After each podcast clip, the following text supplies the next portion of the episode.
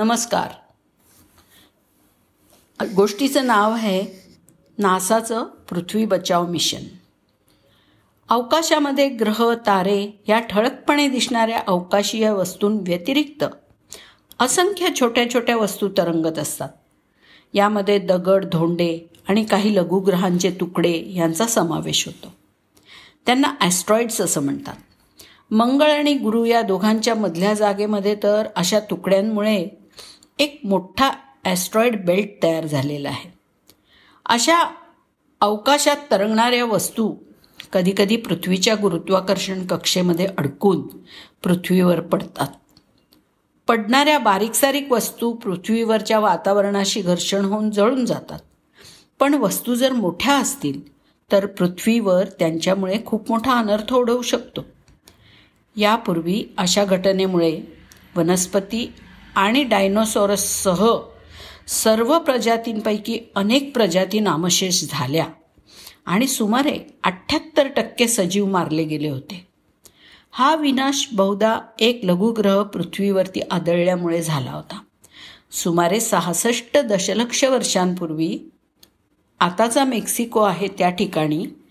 दहा ते पंधरा किलोमीटर लांब रुंद अशा मोठ्या लघुग्रहाच्या टक्करीमुळे जागतिक पर्यावरणाचा नाश झाला होता. तिथे पसरलेल्या धुळीच्या दाट थरामुळे निर्माण झालेल्या हिवाळ्याच्या दीर्घ प्रभावामुळे वनस्पती आणि प्लँक्टनमध्ये प्रकाश संश्लेषण थांबलं होतं. हा असा विनाश टाळायचा असेल तर अशा पडणाऱ्या वस्तूंची पृथ्वीकडे येण्याची दिशाच जर बदलून टाकली तर या संकटापासून पृथ्वीचा बचाव करता येईल अशा धारणेने नासाने एक मोहीम आखली आहे. तिचं नाव आहे डार्ट. डार्ट म्हणजे डबल ॲस्ट्रॉइड रिडायरेक्शन टेस्ट.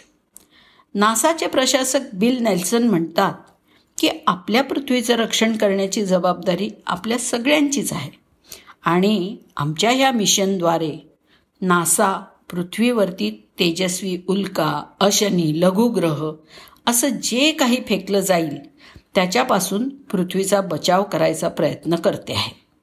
या मोहिमेअंतर्गत सप्टेंबर वीसशे बावीसला एक प्रयोग करण्यात आला. अवकाशस्थ लहान वस्तूला टक्कर देऊन हलवणं शक्य आहे का हे पाहण्यासाठी हा प्रयोग होता. नासा शास्त्रज्ञ अवकाशातल्या डी डायमस आणि डिमॉर्फस या लघुग्रहांच्या जोडीवरती लक्ष ठेवून होते.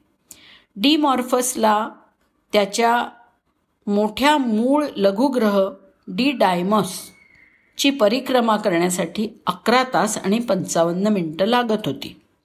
सव्वीस सप्टेंबर रोजी डार्टच्या यानाची डीमॉर्फसची हेतुपुरस्सर टक्कर घडवून आणण्यात नासाला यश आलं. डार्टच्या यानाची अंदाजे गती बावीस हजार पाचशे तीस किलोमीटर प्रति तास अशी होती. ही टक्कर झाल्यापासून खगोलशास्त्रज्ञांनी डायमॉर्फसला डिडायमसची एक प्रदक्षिणा करायला लागणारा काळ किती बदलला आहे हे मोजण्यासाठी पृथ्वीवरच्या दुर्बिणी सरसावल्या. आता तपास पथकाला असं आढळून आलं आहे की अंतराळयानाच्या टक्करीमुळे डिफॉर्मसच्या कक्षेमध्ये बत्तीस मिनिटांनी बदल झाला आहे आणि त्याची अकरा तास पंचावन्न मिनिटांची कक्षा आता अकरा तास तेवीस मिनिटापर्यंत कमी झालेली आहे. लघुग्रहाशी टक्कर केल्यावरती त्याचे काही तुकडेसुद्धा झाले. ते अवशेष आता हजारो किलोमीटरपर्यंत अंतराळामध्ये पसरलेले आहेत. दुर्बिणींनी काढलेल्या छायाचित्रातनं ही बाब समोर आली आहे.